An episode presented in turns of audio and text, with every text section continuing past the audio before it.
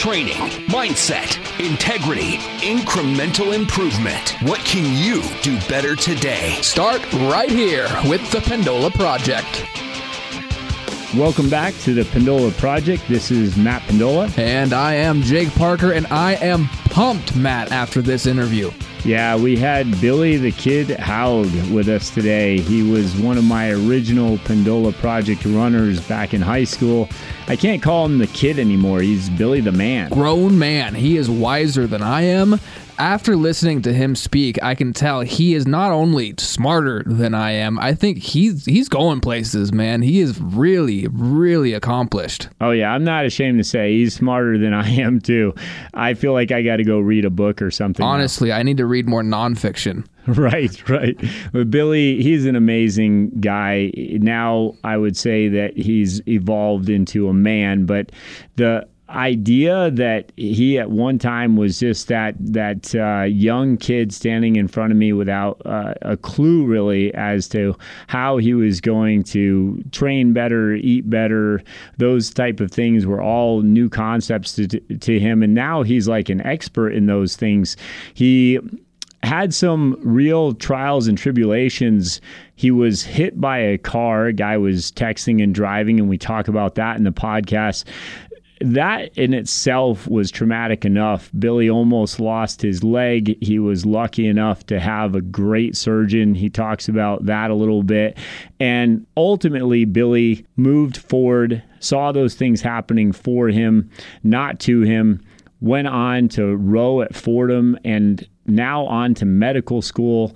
He is just one of those guys that doesn't take excuses, has developed really good habits, has used everything he's learned in the pyramid of success, which we talk about that and he's one of those people that I really feel like would be a Hall of Fame athlete or a Hall of Fame person in any gym, but I'm proud to say he is in mine.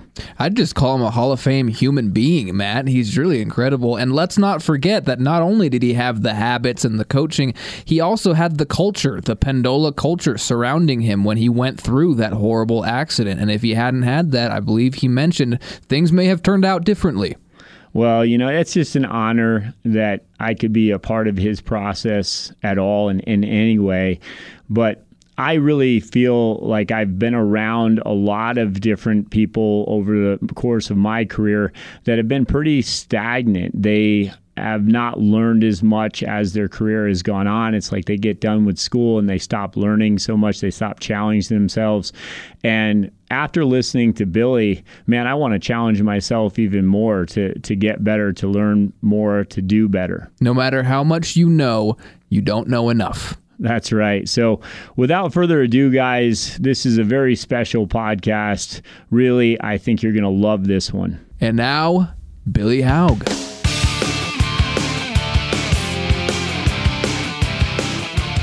Billy, you have quite the biography. Not only are you a member of the original Pendola Project, which was started what, Matt, five, five, six years ago? No, no, more than that. Wow. We're talking old school now. We're going back more years now, huh, Billy? 2010.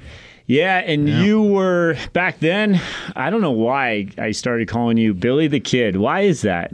Obviously, you're gonna have to search deep down in your soul to find why, but I think you already had this fascination of you know these Western heroes, and Billy Kid was one of them. And uh, I kind of had that aura around me. I, I must say. You yeah. could take a lot more credit for that, Billy, because you exemplify everything that is cool about the Wild West. Obviously, so now you got your bachelor's degree, engineering physics. What is that? Is it a dual major? So that's a great question because it's not a major you see a lot of places. Not a lot of places offer it, but it's mostly physics with some engineering uh, mixed in towards your sophomore, junior year. Kind of go off of that. And that's from Fordham University. And now you're getting your master's. Tell me about that. Yeah. So I started a 12 month master's program last year, and I'll be graduating in the next month, and that's in human nutrition at Columbia University. And it's just been a incredibly eye-opening journey. It's a subject I've always been passionate about, and I saw the potential for it, especially since I want to eventually become a physician, and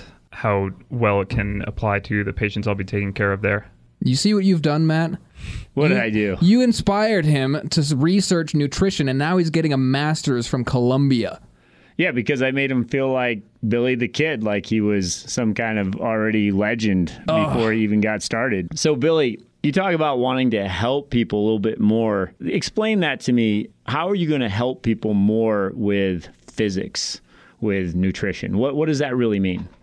Well, starting with the physics thing. It's physics. Yeah. I feel like that's the answer that you can give whenever people are confused. You just go, it's physics. It is the fundamental science. The only really thing taking it from a hierarchy perspective is mathematics, but you know, no one really cares about that. Just kidding. Physics, you know, it is the basis of all, all the sciences, moving up to chemistry and biology, etc. But that was more of the inspiration to pursue something in healthcare. Uh, I started with these engineering classes and quickly realized, hey, I like topics, but it's not going to be really dealing with human beings uh, which are obviously the most complex interactions we have on a day to day basis. And I really saw the potential there is in biomedicine, and I really just, it helped me shift perspectives to a subject I actually really wanted to study. And it gave me a solid science background, but eventually I said, hey, I actually want to shift over to medicine. Uh, so it was a good way to inspire me and tell me what not to do. So I'm incredibly thankful for that. And I figured it out early enough for sent me on a journey that I'm enjoying to this day. I'm just smiling to myself because you're such a smart guy and you've done so much already. The first time I met you, it was hot out. I mean, it was hot, Jake, hot. And he was wearing I think a beanie or some kind of goofy hat, and it was I think it was track practice, right? And I just looked at you and I was like, "What are you doing? What are you wearing that? what are you wearing that hat for right now?" And you know, he was just such a goofball. And back then, I had no idea I was looking at this future physics brainiac. Yeah, kind of, and he just said it's physics, Matt. Yeah, yeah, yeah. Do you remember that? You remember that? I hat do you used remember wear? that. You bring it up more than I'd prefer, but um, I'm going to take pride in it. And, you know, I'm still goofball to this day, but I just know where to apply it and where not to. Yeah, you got to have fun with things, right? Let's talk about track. We met because I was your coach originally, and you were interested in maybe running a little bit faster, possibly running for a college. And so you actually joined the Pendola Project running team back then. You did a lot of hard work. I remember when we first started get going, you were meeting with me and Jordan Cardenas. You remember that? And Jordan, of course, was kind of, uh, he's a local running legend in high school at that time. He had won like the Stanford Invitational, and I think he was undefeated like his entire junior year or something crazy like that. And there you were running with Jordan. We were running over the summer a little bit easier, just kind of logging in some miles together. But do you remember that? That's what got you started, I think. Yeah, and I mean that was one of the best parts about being part of the project is you had all these super talented, hardworking individuals already coming into the program, and just being able to. St- I'd never been in an experience before where I was with these people and knew what they were capable of, and the fact I was putting myself through the same workouts. Yeah, maybe not running the same splits or whatever, but just the fact I was there and putting the work in, it was an incredible feeling, you know. And I think that's what you delivered on a day-to-day basis. Yeah, it was it was a lot of fun. And then I do feel like you had made a lot of progress. I don't say this lightly. I think that you were going to challenge your school record at the time for the 2 mile. We had an incredible winter that year getting yourself set up for success. Then something happened, man. Tell me about that. Yeah, so in 2012, February of 2012, I was hit by a car. It was under weird circumstances, to say the least. I was driving to school, got rear-ended first, which wasn't a big deal. It was February, so you know it's still icy and snowy out, so people were pulling over and defrosting their windshields, and that's kind of what happened. Got out, started talking to the guy. Um, everything was fine. You know, decided we should probably call the police and obviously exchange insurance and that kind of thing. So we were outside of our cars. And then uh, another car came through the intersection. It was a Ford F 150 pickup truck. And the driver, as I saw and would be elucidated, that he was texting on his phone. And there was a curve just great enough in the road that um, he plunged right into both of us. And um, it could have been a lot worse. I suffered a catastrophic injury to my lower left leg, but it definitely could have been a lot worse. And ended up spending 12 days in the hospital, underwent three surgeries. And I really thought at that moment that my running career was over. I mean, it happened two days before the start of the track season. And it was just a blow I wasn't prepared for by any sense uh, of the word. But None of us were. I mean, Yeah. I, I I remember getting the phone call from your father, and I, I couldn't believe it. I, I was almost in shock myself. And I'm heading to the hospital. I never, never leave the gym, never leave work. But man, I was, I didn't know what I was heading into. And didn't you have a surgeon that you just happened to be in town? What happened there? I, I know that we kind of lucked out there, didn't we, with the surgeon that you had? We certainly did. Lucked out in a lot of different facets. I mean, for one, yes, uh, Dr. Peter Althausen was my orthopedic surgeon. Uh, and he was on call at the time. And he was the one that gave me the first operation, uh, which was a fasciotomy, because the main problem was uh, compartment syndrome, which is when you suffer some sort of impact. And I severed the anterior tibialis artery, and it started pouring blood into my compartments, but the skin didn't break, so there was essentially nowhere for it to go. So you get this intense swelling, and it can uh, jeopardize the limb. But he told me actually if the artery was severed something like three inches higher, uh, would have hit the femoral, and that would have been much greater probability that they would have had to amputate. So, you know, there's just another luck there. And then, of course, as I've learned too, just the uh, holistic aspects of healthcare. Uh, I had incredible family and friends at the time. Of course, you, my coach, and the healthcare team itself supporting me through this. So it's not just, okay, how well can we heal your biochemical system and you know how young you are which obviously helps me out tremendously. But i also had this incredible support system. I went to a small high school and everyone was uh, cared about me and showed how much they were rooting for me and that they were there uh, supporting me every step of the way. And i really believe that's why i was able to recover so quickly. First of all, I don't want to get too preachy here, but if you're listening to this podcast and you text and drive or you drive distracted, just understand that there's no judgment here. We all make mistakes in life.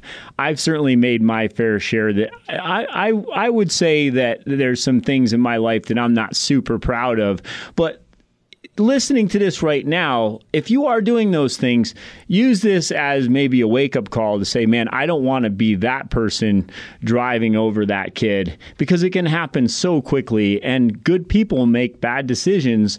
But before you know it, now you could really hurt somebody or even end their life. It was so lucky that it didn't end yours. And because of you, we started a commitment at Pendola Training, my gym, where all of my athletes started to sign a board that said that we would not text and drive or drive distracted, or if somebody was with us that we were in a car driving, we would offer to text for them if they wanted to text, right?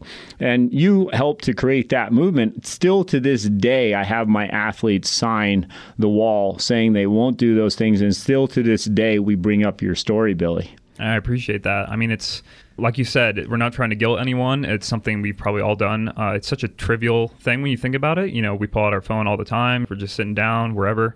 But when you're doing it in the context of operating a, an automobile with thousands of horsepower and you're doing it with dozens of other cars around you, uh, things can go wrong really quickly. And it's just you have to be cognizant of that and try to move away from those habits. And I have Hall of Fame athletes in my gym, big, big posters of them up on the wall. And I'd love to have everybody that I coach at Pendola, I'd, I'd love to be able to highlight all of them, but there's only so much space on the wall. You are up there on that wall, and we'll get to some of your accomplishments in a minute here, but I will say, no offense, you are not the most accomplished athlete that I've ever coached, but you're up on that wall because of your attitude the way that you handled yourself through this whole thing was absolutely remarkable. And in fact, when we talk about culture in the gym, I honestly think of you as being one of the leaders of our culture because I don't feel like I would have handled myself as well in this situation at your age. I mean, right, Jake? You, you think about yourself. How old were you at the time? You were 17. 17 years old. You almost lost your leg the first thing you say to me as soon as you're cognizant is, Coach, I want to get back to running. How do I do it? Do you remember that? Yeah. I mean, that's crazy. That's crazy that that's where your thinking was at 17 years old. You weren't feeling bad for yourself. You were on your way to, you know, setting records. Maybe let's even throw out the records. Just you were in optimal health and conditioning and you were becoming an elite runner at that point. You were on your way for sure. But elite or not, you had just lost your ability to maybe ever walk again. Forget about running.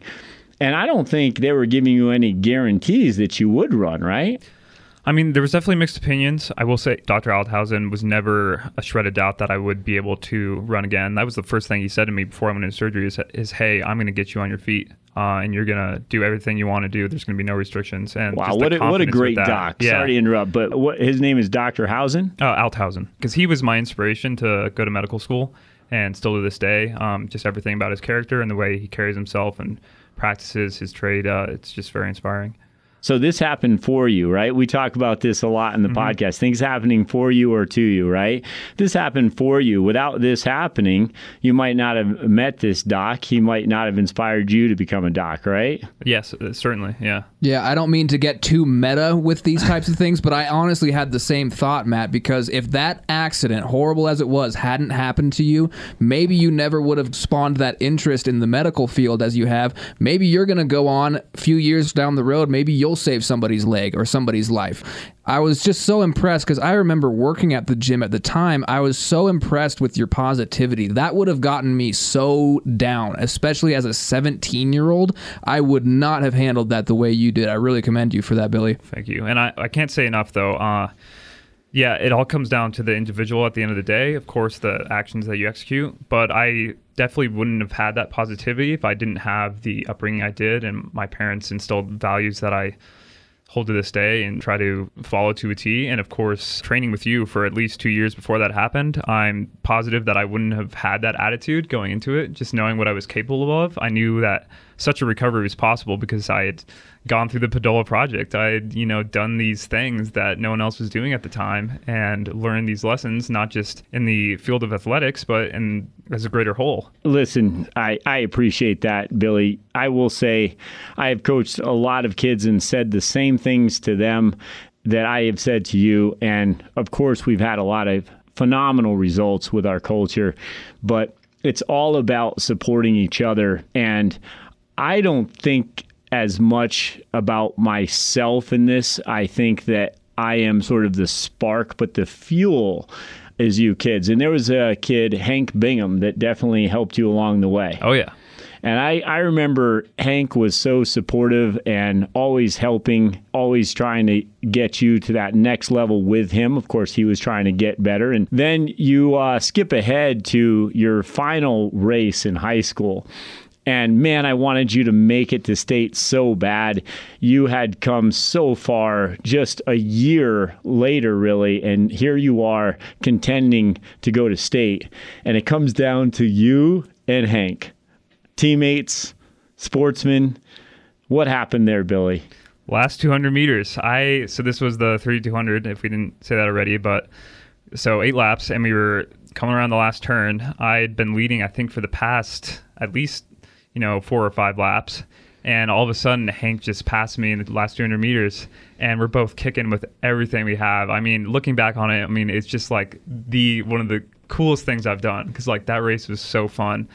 Yeah, I saw that chance just slip away right before my eyes, and uh, you know, I ended up coming in fourth. He came in third, and ended up going to state.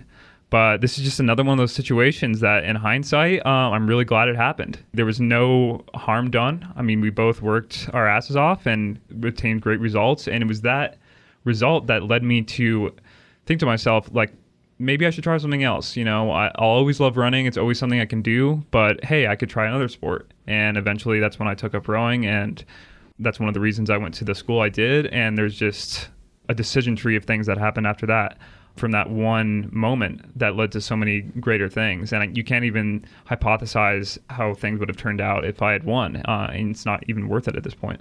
Yeah. I mean, Hank went on to collegiate running, you mm-hmm. went on to collegiate rowing.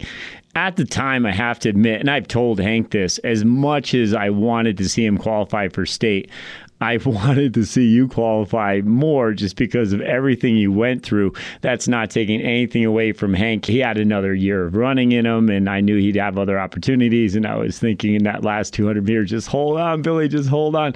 It was a weird position to be in as a coach where I was rooting for you. And, and then I saw Hank just take that chance but then I've talked to Hank about this afterwards. Obviously, that's where he finally kind of got that spark like I'm really good at this. I can be even better at this with more work. And I think that that helped him, even though. Look where he is now. You can't say that he would have made it and had all his accomplishments if he hadn't obtained victory in that moment. And I think it was Churchill who said uh, success is defined by failing and failing without losing enthusiasm. Yeah, it might be trite, but that's just kind of quote that kind of summarizes that whole idea. Well, and you're exemplifying true sportsmanship with your answer and how you feel about that whole situation. I remember, guys, you have to see the amount of work and and pain and glad anger and everything that went into running at your very, very best in this race under super hot conditions. And Billy, you took a big chance in that race and you went out a little bit earlier than Hank. He played it a little safer, but then took his chances later on. And it came down to that moment. But because of that, you moved on to things that were better for you, really. Yeah. So let's let's move forward to Fordham now. What did you do there? Yeah, so when I ended up deciding to go to Fordham, uh, one of the reasons why is because they had a pretty good crew program or rowing, same thing, uh, which is obviously a more popular sport back east, not known too well back here, except maybe in California. But it was a sport I kind of just didn't really have any interest in, of course, um, until I discovered it, it, was popular. And it's another endurance sport, and it also complements. I mean, it complements a range of, of physique types. There's lightweight and heavyweight categories, but it involves a decent mixture of endurance and strength. And it was something I said, hey, this looks really interesting. And there's a technical component as well. And I thought it was something I could thrive at. And ended up walking onto the team freshman year and rode the rest of the three years and absolutely loved it. Didn't you become a team captain? Yeah. So I was team captain senior year. And during that year, um, one of our boats got a silver medal at the Dad Vail, uh, which is in Philly. I wasn't part of that crew, but of course, happy to see them succeed and know that I had a part in pushing them. So yeah, well, you were a leader for that team, mm-hmm. and pretty remarkable for a kid who hadn't rowed in high school. Yeah. So Jake, what do you think when you look at Billy now? Though he's uh, look at this kid over here. I mean, he's an example for all of us to follow. How old are you right now, Billy? 25. I want to be you when I grow up. Can can we, can we make that happen? I have Honestly, to go back in time. But. He's so clean cut. He's got the one button undone. Hang on, I'm going to undo mine right now so I can look like Billy. Okay, thank you. Um, no, really, you've, you've got yourself well put together. And I want to touch on what you just said. You were the captain of these rowing boats, right? I'm sorry, I don't know what the technical no, that's terms good. That's are. acceptable. Without having done it in high school. How did you develop that character to lead people in a sport that you were somewhat unfamiliar with? You had been, you know, a track star. Now you're going to go and lead these athletes in a sport that they probably know more about than you do.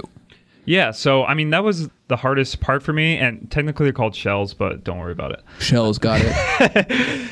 but it, it, really helped having a solid training background, uh, especially under Matt. I, I was kinesthetically aware decent you know at a decent strength base at the time. Um, what the hardest part was for me was just the technical aspect for it. Obviously i'd never touched an oar before and there's you know you row with this rhythm and the oarsmen behind you in front of you are just as integral to the boat as you are and you have to learn how to organize this almost symphony on the water. It's almost like ballet and how beautiful it can be. So that was the most difficult part for me.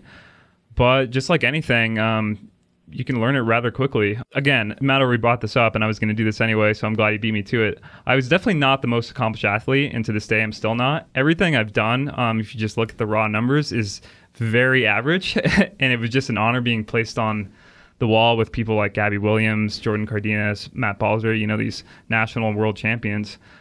I mean, sometimes average is just good enough. And especially in a sport like crew, where you have people with diverse backgrounds and multiple different strengths, um, it is a team sport. And some people say it's the ultimate team sport. So uh, I was able to contribute what I knew, and from my endurance background and where I lacked in technical finesse, people picked up. Well, if it counts for anything, man, I don't think your mind nor your character are average.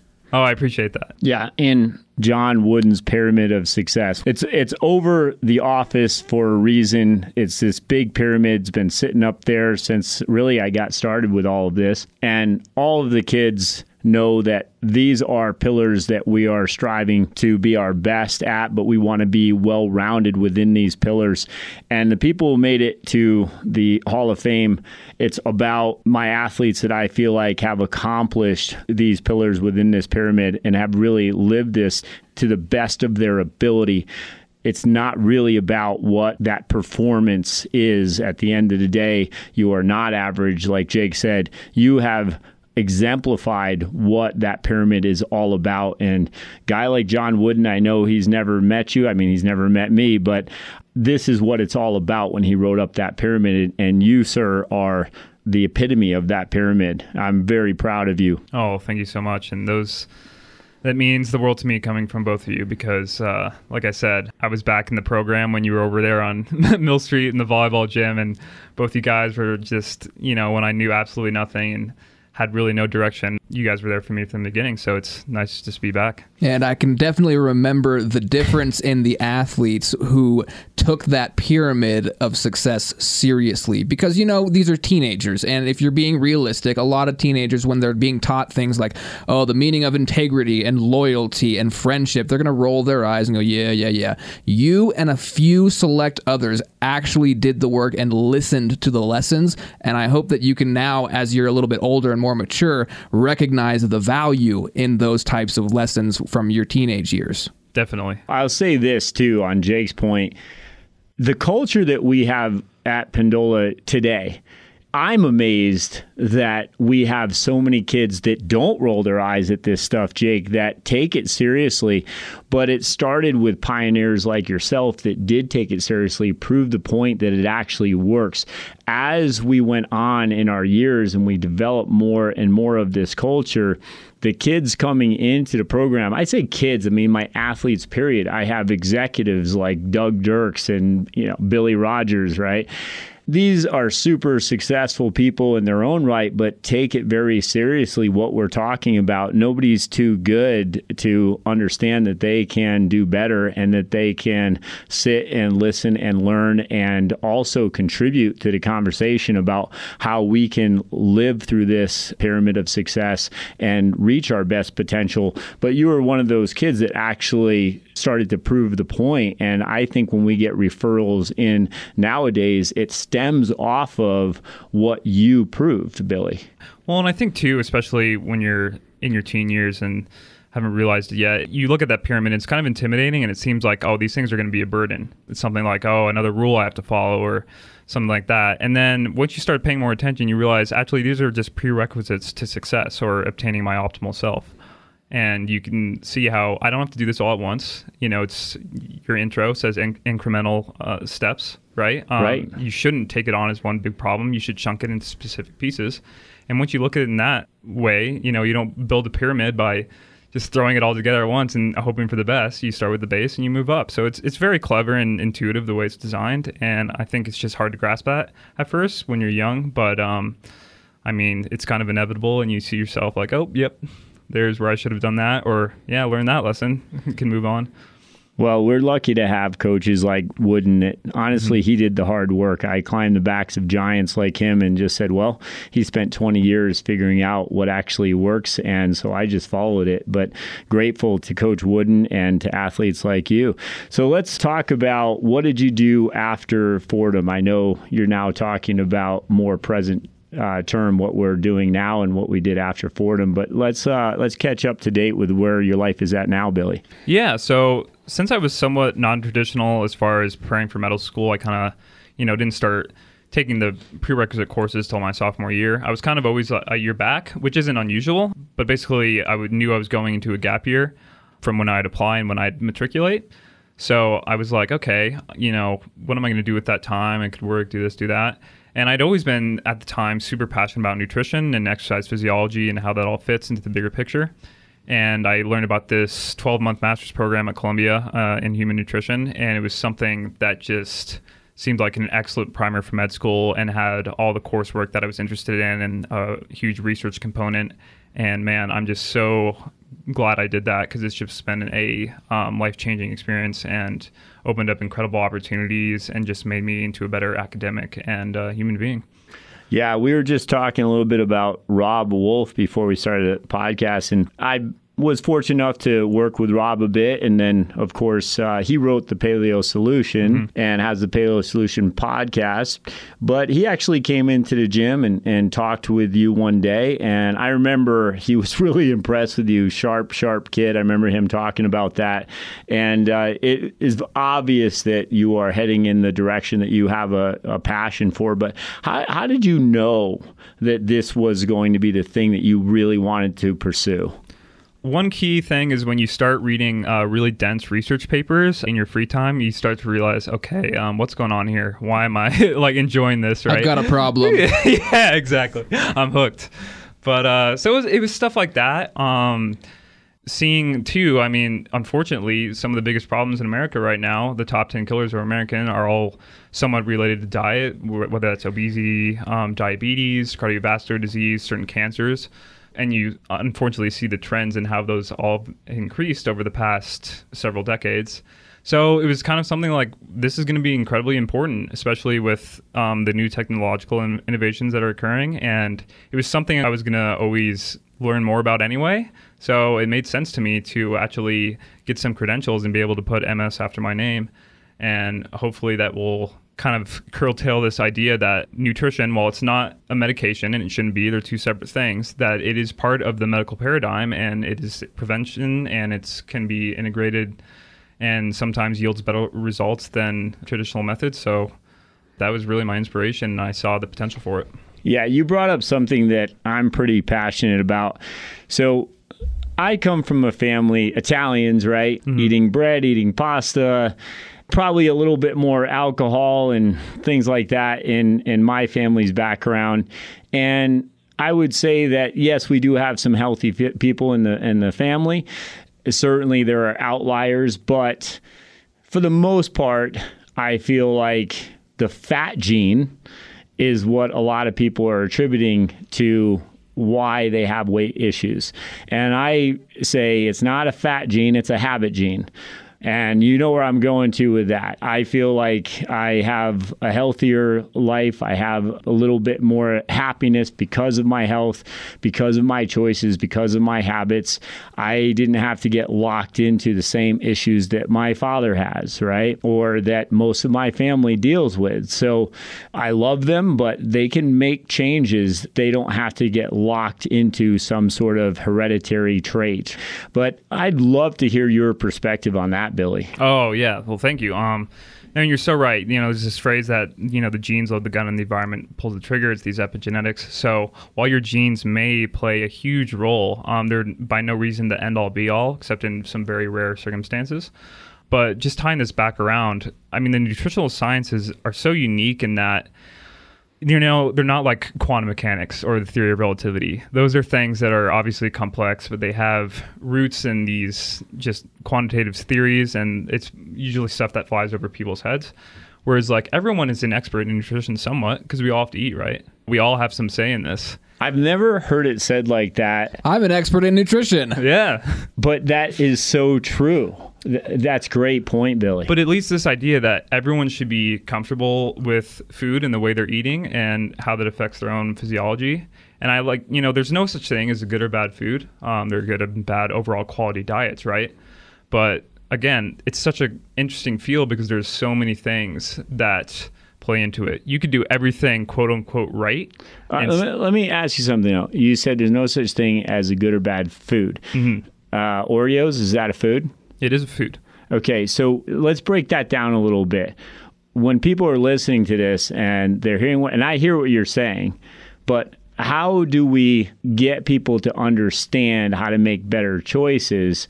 Because we should still have moderation and we should still understand what these additives, these fillers, these things are doing to us, right? Certainly, certainly. So you can kind of relate it to the pyramid of success, right? So you have these things that you should strive to incorporate into your diet. You know, your fresh fruits and vegetables, fiber, whole grains, uh, proteins, of course, and then that doesn't say you know you have no room for error you know you're going out with your friends and um, you decide to go to a, a pub or whatever and you want to get the fries or whatever as long as your overall quality diet isn't full of things that make up what a french fry is so you know these calorically dense oils, hyperpalatable, calorically dense, not nutritionally dense foods, um, as long as that make up the overall quality of your diet.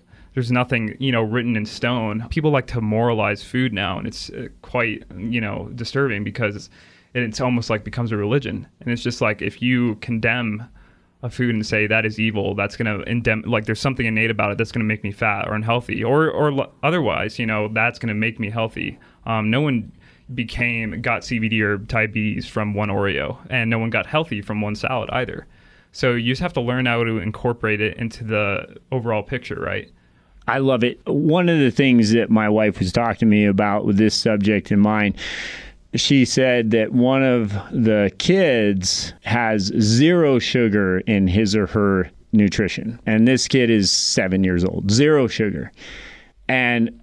our daughter Mia, she definitely has treats. In fact, I make it a point we do daddy daughter uh, date nights or we do family nights, of course, where we make it a point to order in pizza. I will crush Oreos over ice cream and we have a good time with it. I do not want Mia seeing food as being evil or bad or imprisoning. Imprisoning. Mm-hmm. Yeah, that's such a great way to say that. And so I was talking to Erin about that, my wife, just saying that I really really believe that it's about giving Mia good information, good knowledge about what health and fitness and lifestyle choices really are.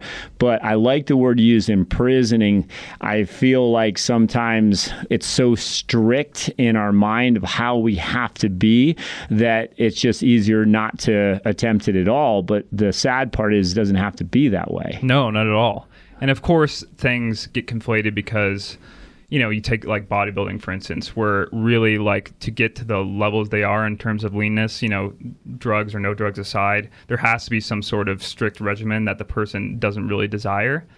Um, and that's, of course, pushing to the extremes. Not everyone's competing in that sport or should be. I mean, it's the idea that food has become like this kind of thing, uh, an elitist, a way of showing that like I'm more woke than you, you know, because like I don't eat sugar or like, you know, shame on you because you do. And that's where it starts to go down a place you don't want it to go because it's a science. And you wouldn't say that about a similar science like chemistry or or algebra, but they're the same thing. They're researched in different ways, certainly, and nutrition's a younger science. I mean, we didn't know the basics till the late 1800s, but nonetheless, you have to treat it with the kind of respect it deserves. And, you know, we were just talking before we started about people pointing out BS, especially, um, you know, on social media and stuff like that, and the way information is being misinterpreted and misrepresented. And it's the same way with nutrition. And unfortunately, that's why I think it's so special for what you guys are doing and what I hope to do and give people the right information and do that with that what they will. Right. It's interesting because talking to a guy like you, keep it simple, stupid has always kind of been my philosophy with nutrition. But yet you can really get down the rabbit hole with what you understand and, and know about nutrition. So without it being too overwhelming to people, how can we get people to understand what's right for them? What are good choices? You know, how do we get away from diets? How do we get to just a good nutrition plan? What would you say that you know what I'm getting at? Yeah, here? I know exactly what you're saying. Well, and that's what's been so helpful about this program is because to earn the MS, you know, after my name, I had to take these rigorous courses in biochemistry, integrative pathophysiology, uh, nutrition throughout the life cycle, all these things. I barely so, understood anything you just said. I don't even know what MS stands for. Uh, Masters of Science. Sorry, Got it. Well, I, I did know that. Okay, well, I'll speak for myself. I didn't know. But the ultimate goal is you want to know all these backgrounds so you can basically summarize into something people can understand. Because I could rattle off all these pathways and mechanisms and even research and rodents to you all day, but that's not going to make a difference, especially for the person who just doesn't even know what a carbohydrate is or a calorie. And I know most of the audience probably knows that because because they're listening to you, obviously, but a lot of people don't. unfortunately. And there's also things, non modifiable factors, they call them, that play into nutrition hugely. Um, biopsychosocial is what you call it, the environmental, how wealthy you are. I mean, these things all play into your access to food, to information. So, really, what we have now, as far as giving some guidelines people can follow, is the stuff we've kind of already known. Uh, we know if you ask someone who may be obese or overweight on the street, um, if you ask them what healthy is, they're probably going to give you the right answer fruits, vegetables, lean meats, proteins, whole grains, lentils, fiber. They know, but for some reason, executing it can be restricted either by something internal, um, external factors that I talked about, uh, their socioeconomic status, things like that. So people kind of know this stuff already. They just have to develop an awareness of okay, if I eat out at this restaurant, there might be, you know, calorically dense oils in here, and I don't know how they prepared it. But if most of the time you can prepare your own meals and you can make sure that you're taking in the majority of your diet of like what I said, these whole grains, complex carbohydrates, vegetables that contain a lot of fiber, um, have a high satiety, are nutrient dense, relatively low in calories, and then, you know, making sure you're getting some fats from fish and stuff like that. You know, that's really what it comes down to, and acknowledging that calories do matter and some of these things that for some reason are not people like to like say aren't true anymore and stuff like that like the people like to say, like, you know, this diet or this diet is what you need and it's the only thing that's going to work. Just kind of moving away from that paradigm. Yeah, you just said something important to me. I don't really like the if it fits your macros philosophy. And I could tell with what you're just saying that uh, your standpoint on that. But can you share your thoughts on that? People might not know exactly what I'm talking about here, but it does matter the choices that you make. But general idea is if I just get in this many calories, I'll lose weight as long as I don't go over those calories and it fits my macros. And that drives me nuts. What's your standpoint on that? Well, so just for some background, the if it fits your macro thing it became popular in the like bodybuilding physique uh, area because people were like, "Oh, I can eat," and this is again like going back to the the aura around certain foods, like, "Oh, I can eat these bad foods like pizza, donuts, like Oreos, whatever, but it's in my daily energy limit. Therefore, I'm gonna maintain weight or whatever, you know, diet down." So they're taking this fact that's rooted in physics, right? Energy and the way we metabolize and utilize um, the carbon atoms stored in our food. This thing that's important to realize because it's how our body functions and how it's going to function to optimal levels. And they're almost abusing it to the point where, like, look, I, I know my biochemistry so well, I can eat this way. Where it's the wrong idea. I think acknowledging macros and even counting for a short period is a good way to develop awareness, especially if you're an athlete, to realize, okay, um, you know, I'm moving this much throughout the day. Here's um, what I'd like to eat to fuel my performance. Here's much I'm getting in. Here's what I should shoot for. I think that's really important to just as a foundation. Like I said, some people don't even know what these are. So if you can teach them those fundamentals, they can start to learn, like, oh, this is how my body works, and this is how I mobilize fatty acids and carbohydrates for energy and like I said, that's a very temporary thing. They flirt with that and then they move on and they're able to structure a diet. It's when it's like, oh, I can like I like I said, almost make a game out of it like if it fits your macros, I can eat like ice cream and all these things all day long. That's just a wrong mentality to have with it. Yeah, and when it comes to the idea of supplementing, that's another issue that I'd love to tap your brain on because I know, well, you know what my thoughts are when it comes to nutrition. Whole, real foods obviously have to be the staple, but I'm always talking to people who they haven't done any logging with their nutrition. I kind of say three days initially, give me that three days. Most people when I ask them to do that, they never do it. Mm. But they're sure that they just need this supplement. And I, I was in the store earlier today where I get my quote unquote supplements. And I do tend to supplement a little bit more with protein. We can talk about that a little bit. But ultimately, I was listening to somebody talk to uh, the salesperson and saying, "Well, I'm I'm lifting, I'm doing everything right, I'm just not burning enough fat, and I heard this fat loss supplement works really good. You know, the Hyper Burner 3000 that's out, or whatever you right." And I'm just shaking my head, thinking, "Geez, I mean, do you have high blood pressure for one? How long have you been on this program, this strength program that you're on? What is your nutrition plan like right now? Do you really even know? But the idea is that it's just so much easier to take a pill. And it's so sad. I you have abs. You, you we did- all have abs. uh, right. Well, there you go. I have right. abs, too. It's- Abs are cooked in the kitchen. We, you know, those things like, but you know, you're a lean guy. You've done. We could talk about the Spartan trifecta. We didn't even get to that, but you did all three Spartan races. The last one in Iceland, by the way. We should talk about that after Yeah, this. for sure. And My um, near-death experience. right, your near death experience, another one, right? You know, these guys are looking to kind of get your type of physique and they don't understand that it's not about taking a pill. What are your thoughts on that?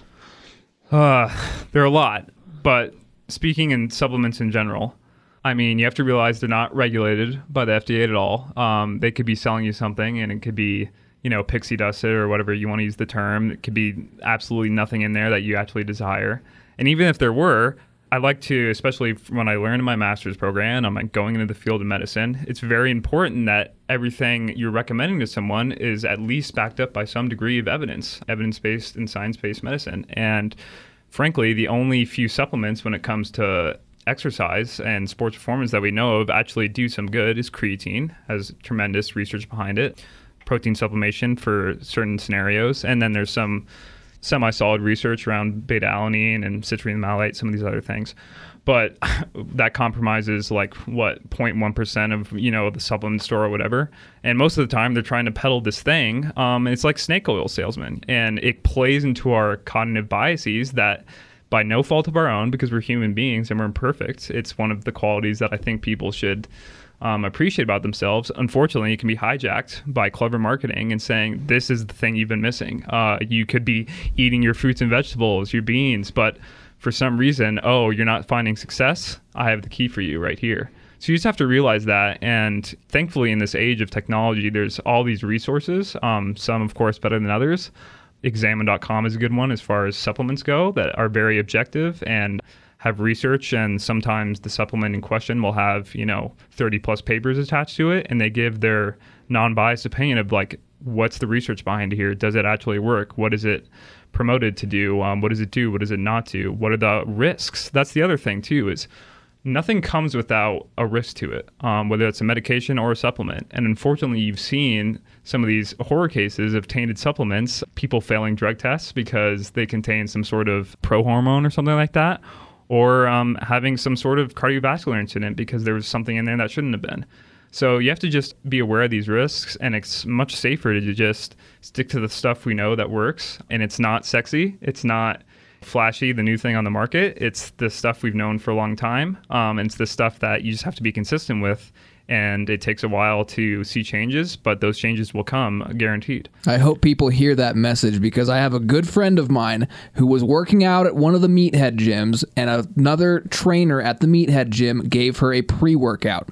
She ended up calling me about an hour later, afraid that she had overdosed on caffeine. Which is easy to do. I believe it. So we we looked it up. You know, she ended up being fine, but you know, long story short, her heart rate was through the roof, and she was just you know pacing her floor, terrified out of her mind because she you know was a very innocent kid. She wasn't you know a partier or anything. She just knew that I was into health and fitness, and she calls me and she goes, "Yeah, I I took this." You know, she snaps a picture of it with her phone and sends it to me, and I go, "Wow, this looks terrible." The label's all like neon yellow and they're they're honestly really frightening. Yeah, yeah, and you said it yourself. You know, Fat Shredder three thousand. They have Right. it- it's all this clever mi- nitro tech, like Right. also ultimate muscle pumps, like these things. And I'm glad you brought up caffeine because that's another one that has really solid research behind it, not only for athletics but just general cognitive improvements. But uh, like any supplement, uh, any chemical, any drug, it can be abused to the point where unfortunately, like people have died from caffeine powder overdoses, and like. So these things are very real, and yeah, they're rare, but you have to just know that they can happen.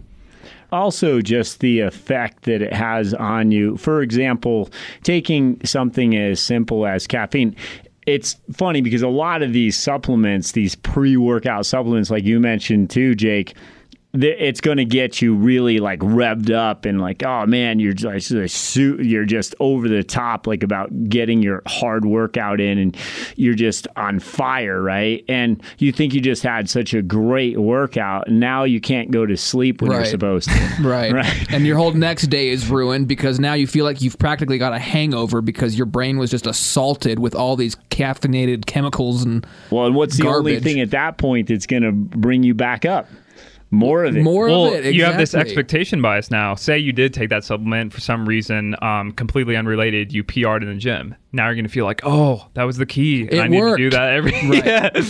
Got him. It's just the a lot placebo of effect. You just nailed it. I mean, well, that's and that's very real. Placebo and the nocebo effect. Actually, right. really interesting. You know, we were talking about genetics before. There was a study they did where they told people they had this fat gene. Uh, it's the FTO gene for mm. people who want to look it up they studied that one, and um, there's another gene I can't remember the name of it, but it basically was like if you have a proclivity to um, fatigue easily during ex- exercise. So they randomized these two groups, and this is important too because with all these direct-to-consumer genetic testing that's going on right now. And they told one group, uh, "Hey, you have this FTO gene, uh, which means um, you're going to eat more and not feel as satisfied, and that's because of the hormone ghrelin that makes you feel hungry, and leptin is the one that makes you feel satisfied." And uh, if you have this gene that it's going to take longer for your ghrelin to subside and your leptin to turn on and stuff like that. They told them that when in fact they didn't test positive for the gene. And so this is what we were talking about with the nocebo effect. Right. So they had this idea and then they gave them a meal and sure enough they ate more than they were comfortable with. And not only did they do that, so that's the psychological part of it. What's right. really astounding is you know they were taking blood and saliva samples during this process. They saw physiologically, their levels of hormones react to this misinformation they were just fed. Uh, so it's really incredible. And in case that's like really discouraging to people, it works in the other way too. Um, there's IBS patients who have been prescribed a fake pill that says on the front placebo. So they they're not even blinded to it. They know they're taking an inert substance, yet they see symptom relief. It's it's really an amazing thing and just shows the power of the mind. Exactly. That's such a good way to put it. I hope people listening maybe make some better choices after this conversation because it is so important that people realize that, you know, the true power of your mind means that you can do these things without these supplements. You can do these things without having to have an aid.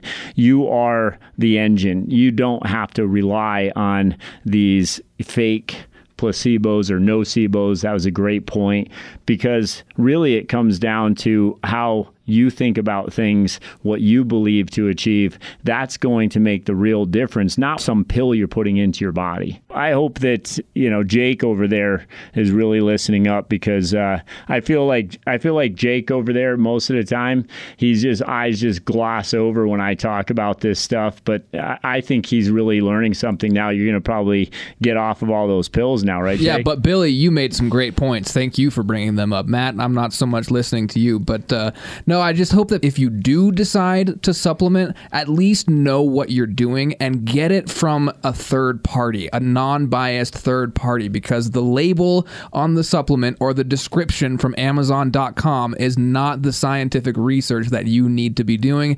And, you know, listen to the terms that Billy was just throwing out here. If you didn't understand them, you probably shouldn't be putting it in your body. Oh, that's a great point, Jake. Yeah. And of course, all kidding aside, I know Jake's a healthy guy. You're a healthy guy. I would like to think that because we are doing the best we can in life everybody gets overwhelmed. We all feel at times, I know I have felt at times that I needed a little something to help me get to that next level or to the through that day. And so we've all gone through it, I think is the point. I know when I was younger, I was hot shotting. I know that I pretty much became addicted to caffeine and aspirin. I mean, getting through all those shifts and it came to the point where I just couldn't get through them without having those things. So I've I've done it. I've been there. I understand that that. And it becomes so addictive, and you do rely on it and you do think you need it. But really, we have so much strength within us w- without having to have those things. So getting yourself sort of reset, I think is is a good way to think about it and understanding that if you are on a lot of, let's say, caffeine, or you're doing um, maybe a lot of supplements, getting off of that is a process, but well worth it. Don't you want to be that person that has a healthy heart and you look as good as, or you feel, I should say, as good as you look, right? Well, it's easy to bring that up. There's like an interesting anecdote that uh, David Epstein, the author of the Sports Gene, talked about back in the early 1900s when it was one of the first Olympic marathons that was run. They were supplementing with like rat poison and stuff because that's what they thought was going to be effective. Did they know it was rat poison? Oh yeah. Oh. Yeah. No, it's it's it's it's really astounding the kind of stuff they were putting in their body, and I think just like drinking towards excess, so basically performing inebriated, just some some of the things they thought were going to work, and obviously now we look back at it and kind of chuckle, but it's just like, are we really doing something that different nowadays with the kind of supplements that are out there? Well, I salute those pioneers who Yeah. came before us. Thank you, and uh, glad it wasn't me. All right, Billy. So we could talk so much more about all of this. I feel like I've already learned a bit from you today, and I appreciate everything that you've brought to our listeners today as well. Let's talk about you and your future. What What are you hoping to do in the future now, Billy? Yeah, so if all goes well, I'll uh, start med school in the fall of 2020, and from there on, still trying to serve in the military. Uh, ultimately, become a U.S. Army physician, and not sure what specialty yet, but um, looking into some sort of surgery, maybe pediatrics. That's what I did my master's research in. But there's also some un- unique opportunities in the military as far as uh, flight surgery goes and that kind of thing. And then also just um, continue being obsessed with fitness and you know pushing my body, exploring new sports, um, just remaining active and. Uh, hopefully doing some coaching along the way. Uh, I got some certifications this year, and uh, you yeah, know, you became a CrossFit coach. I saw. uh, USA weightlifting, and then the CrossFit Level One, uh, which they're really not. You know, there's certifications you earn in a weekend, but they're uh, really there just to give you credibility and are able to like coach in a certain environment because that's something that's always been a passion of mine. And uh, there's physicians now that do coaching various different sports, so it's something that uh, I could possibly balance. And of course, you've been a big part of that too. So hopefully, that's something I can get into in the future. Well, yeah, no, I appreciate that. I feel that it's important to be knowledgeable about what you're coaching. That's something that you should check off that box that you're always trying to progress as a person and learn more and understand more, especially about the type of athletes that you might be working with or or clients that you might be working with or just people you might be advising on. Experience I still think trumps it all. Yeah. You know, just for fun, you decided to go to Iceland. We got to talk about that Iceland trip here uh, before we end this podcast. So tell the listeners what you did in Iceland. Yeah, so I really didn't have an intention of running multiple races, Spartan races. The first one I did was that one in Tahoe, the World Championships, which is in our back door, so it was pretty easy to get to. You had done it before, obviously really well, so I had you train me through that. So it made sense, but from there it was like, man, it's pretty fun. There was one in Sacramento, uh, so still not too far, and it was even a shorter distance. So I was like, might as well just do that one. And then there's this whole deal where if you uh, I don't even know if it's a thing anymore, but if you do three in the same competitive year, you get this trifecta medal, and you have Yeah. to do one of each distance. So the Tahoe was the ultra, the one in Sac was the beast, and then the one in Iceland was actually for the um, it was the ultra beast world championships, but they had a, a sprint option too. So that's when I did, and yeah, we went up there in the freaking middle of December, which is an interesting time for Iceland. You get about four hours of sunlight, and uh, I mean, it was more of a vacation than anything. I went there with my with my pops, and we explored the, you know, Reykjavik, the main city there, and had a great time. And then it was just kind of a sliver that I was racing, but uh, yeah, it, it got a little dicey at a few points. Um, the weather started getting pretty horrendous, and uh, we got rained on, and there was you know these 20 mile per hour winds, and I was dressed inadequately. Um, I was good if the rain, like I was completely good if the if it hadn't rained as hard as it did, and I ended up uh, developing a little bit of hypothermia, but uh, it wasn't till the end of the race. So luckily, I made it into the you know the finishing tent and was able to warm back up. But man, I was out of it for a second for sure. yeah, and these guys doing the Ultra Beast, Oh, that's like a marathon of well, obstacle courses, it was right? it was uh, a time domain, so it was how many loops of the course you could do in 24 hours, which is just insane. You know, they're out In there. Iceland in the winter. Yeah, they're out there at night with their headlamps. I can't even imagine the kind of crap they were doing. But What are they wearing? Like scuba gear? How are they staying warm enough? oh, they got well. Luckily, it's you know this loop system, so they were probably you were allowed to go back into the tent. and They had these care packages with them and extra changes of clothes. So I'm assuming that's what they were doing. But uh, one of the best parts about that was um, Katrin Davidsdottir. If you're familiar, she was two-time uh, fittest on earth uh, at the CrossFit Games. Oh yeah. Uh, and she was actually doing the sprint because you know she's originally from Iceland. I think it was kind of a promotional thing, but you know I got a picture with her and got to um, start the race with her, so that was pretty cool. That's cool. Uh, Did she beat you? She did, but I attribute that to the hypothermia because I was it was almost like the Hank scenario. I was I was ahead the whole time, and then you know tunnel vision started happening, and all of a sudden I saw her you know pass me, and I was like, you know. I am totally okay with that. yeah, I think twice fittest on earth. That's that. We'll give you a pass on yeah, that one. I appreciate it. Yeah. All right. So I guess let's close off with you've accomplished so much already. And people listening to you are probably wondering how you can be so young and know so much. My question to guys like you how do you schedule your day, your week? How, how do you fit in enough so that you can still do the Spartan trifecta, but study and understand and learn all the things that you need for medical school? So there's this thing that people talk about a lot, uh, the four stages of competence, and uh, you start with becoming unconsciously incompetent. So you, it's similar to the Dunning Kruger effect. You don't know what you don't know. Uh, you think you have it figured out. It's the unconscious part, but you're actually incompetent, and then you become uh, consciously competent, and you realize, or uh, you know, like I can execute these things well, but you know, it takes some mental effort to do so, and I have to really focus on it. And luckily, through my schooling, training, and all the diverse exposures I've had, I've kind of reached that unconscious competence now where I can do these things effectively without thinking about it. So I've just started off my day kind of the same way um, for so long. You know, I like to train in the morning. Um, I wake up, you know, not super early, and you know, it doesn't really matter what time you wake up, to be honest, because we all have these different circadian rhythms, but it's what works for me. And I've been able to do that consistently for so long. I can have a rough structure in my day where it's like, I know I'm going to train here. Uh, I know I have to do work here. Maybe I have somewhere I have to be at this time. And it's very easy to just work around that. Um, so I think it's just more to the fact that I've had so much time being able to fall into a rhythm.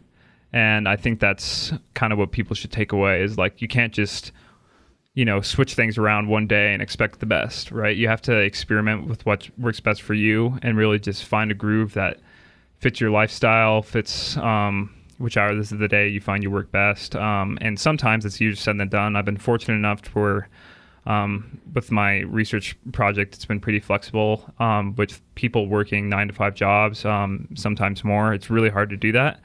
So um, sometimes it can be reversed. You only have a few hours to work with but the same concept still applies where you just have to analyze that time and say, okay, this is where I can do this. And honestly, um, there's these guys at Barbell Medicine. They have a great phrase. It's what are you going to do, not train? Uh, and it's really like, um, you know, if you can find the time for, you know, messing around on Instagram for 30 minutes, you can probably find the time to train. So, uh, or do whatever you want to do. Yeah, no, I, I love that. I've learned from some of the successful people that I've been fortunate enough to be around. There's a few staples that I've used in my life that works for me, but I get up earlier and earlier. It seems like now I get up at about four in the morning, and the goal there obviously is to get enough sleep. But if I keep getting up at four in the morning, that means that I tend to go to bed around the same time my daughter does. So I've made those adjustments, but I feel like I get so much more done early in the morning before the day really starts. And this morning, for example, I was studying, I was uh, get, getting a little bit of research work done. Then after that, I did a little bit of reading. I'm just finishing up the Tao of Pooh for the second time. Have you read that? I have not even heard of it. Uh, it's a it's a it's a great book. It's about Winnie the Pooh. So we, oh, we've talked about that before. But thank yeah, you for clearing that up. Yeah, Winnie the Pooh, and uh, the Tao means the way, right? And the way of Pooh, and and Pooh just is. It's it's a great book. I'm learning a lot from it, but I'm reading it for the second time because you mentioned before. Well, the first time that I read that book, I already thought I knew a lot of the answers, and then I realized that I needed to uh, reset and learn a lot more again. I didn't know as much as I thought I knew, and now I'm back on that journey where I'm starting to uh, realize that I'm actually just starting to make my way back up to where I assumed I was before. So it's an interesting journey. And then after that, I went and did something physical. So yeah, I did my run, bike, run this morning and got that done. And then the rest of my day, I already had those things accomplished the day always kind of you know challenges you. You end up having different things come up that you didn't realize you would. I was telling jake it took me two hours to do something. I thought it was going to take me 20 minutes but the advantage is i got the important stuff out of the way first. And so uh, that's that's the direction that works for me. It doesn't work for everybody but it sounds like you've kind of uh, adapted similar strategies there. Oh definitely. And as far as you know finding the time to train or do whatever hobby you like to do, you'll find that that complements everything else you're doing. Um, and once again, I'm doing something that I'm incredibly passionate about. And um, for a lot of people, sometimes they're in a job or a scenario where they're not as happy as they know they could be, and that's just another barrier that may be holding them back. So you know, it's it's important to realize, um, you know, just what kind of position you're in too, and um, you know, cut yourself some slack once in a while um, because it's not always going to work out from day to day. But if you can have, like I said, just a, you know, same thing with diet, like the 80%, 20% rule. If like most of the time you can follow what you've structured and, you know, at least incrementally moving forward day by day, um, I, I think that's a win in, in, in and of itself. So yeah, just uh, you know, testifying to all of the things that you inherently know and use in your life. I think Jake, he's probably brought up about three or four of our different motivational Monday podcast topics in this one conversation already. And I think we should have him back. Yes, we definitely need to. All right, last thing before we leave today let's let's have you just leave the audience with one thing maybe that you feel like you would really like them to take away from this podcast. What's one thing that you feel like would help people listening today?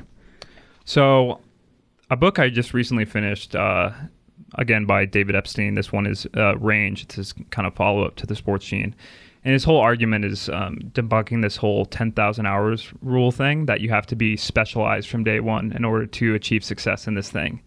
Um, and he points to various examples in athletics, artists, science, where that's really not the case, and that sometimes it can actually work against you. And I think it's incredibly important to expose yourself to as many different things as possible because you really never will know when that might come back to serve you in the thing that you're doing in the present moment. Um, and he, if anyone wants to check it out, there's a paper that it's called the Temin effect, and it's a reference to a scientist, but it's only a couple pages, and it kind of is a summary of the book pretty well. But it ends off with this phrase that the best expert is one that belongs to the wider world. And what he was trying to get at with that is, yeah, you may be an expert in this thing, but if you can have multiple tools at your disposal, um, that will ultimately serve you in the long run. And I actually wanted to ask you a question, Matt, because in one of these chapters, he brings up the hot shots and smoke jumpers, which, if people don't know by now, uh, you have an extensive background in that field, and that's somewhere where um, I just like it's so awesome whenever you talk about it. But they talk about an interview with Paul Gleason. Um, did you work under him? I couldn't remember. That was Paul Musser was my mm, crew okay. boss. Yeah. Are you familiar with Gleason at all or no? Yeah, I've read about him. Yeah, yeah. Well, they talk about there's been certain cases where hot shots, um, where something went wrong and they had to make this evasive maneuver and essentially run away from the incoming fire. And for some reason, many of them did not drop their tools, whether that be like the pickaxe, the chainsaw, what have you. And it was because they had come become so familiar with their tools and for good reason. It's what de- defined them as a firefighter. Right. but it was this kind of psychological paradox where it's like they only have seconds to make it out of here and the people that survived were the ones who did drop their tools. Why did some drop them and why not? And it was this phenomenon that you some become so connected to this instrument uh, to one point where a guy was halfway up this hill and hadn't dropped his chainsaw and he started searching for a spot where it wouldn't get burnt and he thinks to himself after like how irrational was that? Um, and it's just a, a, clever demonstration of how we can come so fixated on the things we know. Uh, so i think it's incredibly important to just like i said diversify your experiences and try as many things as possible and you never know it might serve you down the road. Yeah, no, that's a that's a great point, and it's funny you you bring that up because although I never got that close of a call before, we were definitely in a couple situations where I was a sawyer, so I had my saw and I do remember thinking that this saw is my lifeline almost. This is what I use to fight fire with. So, last thing I want to do is give that up. I, I want to be able to use that saw if I need to, you know, break the chain, maybe uh, get ourselves into uh, a, more of a safer area that I might have to cut some heavy, something like that.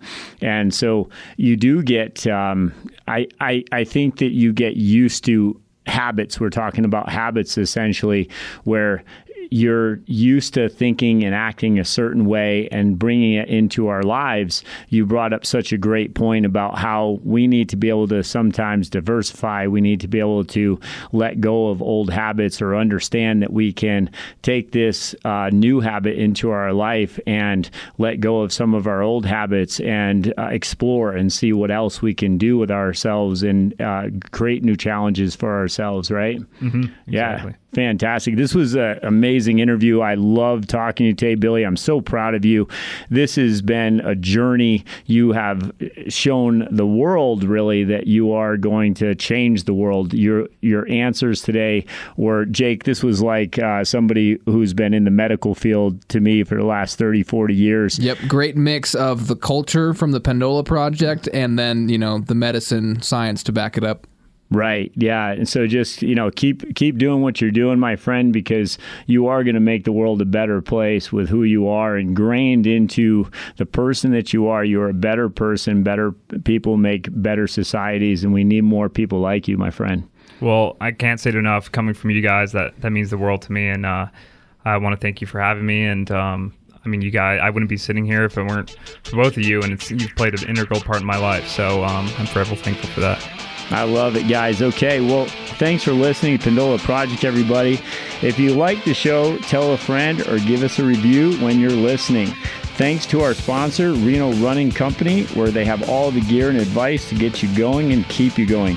Get in touch with us on Facebook or by email at pendolaproject at gmail.com. Talk to you guys next week.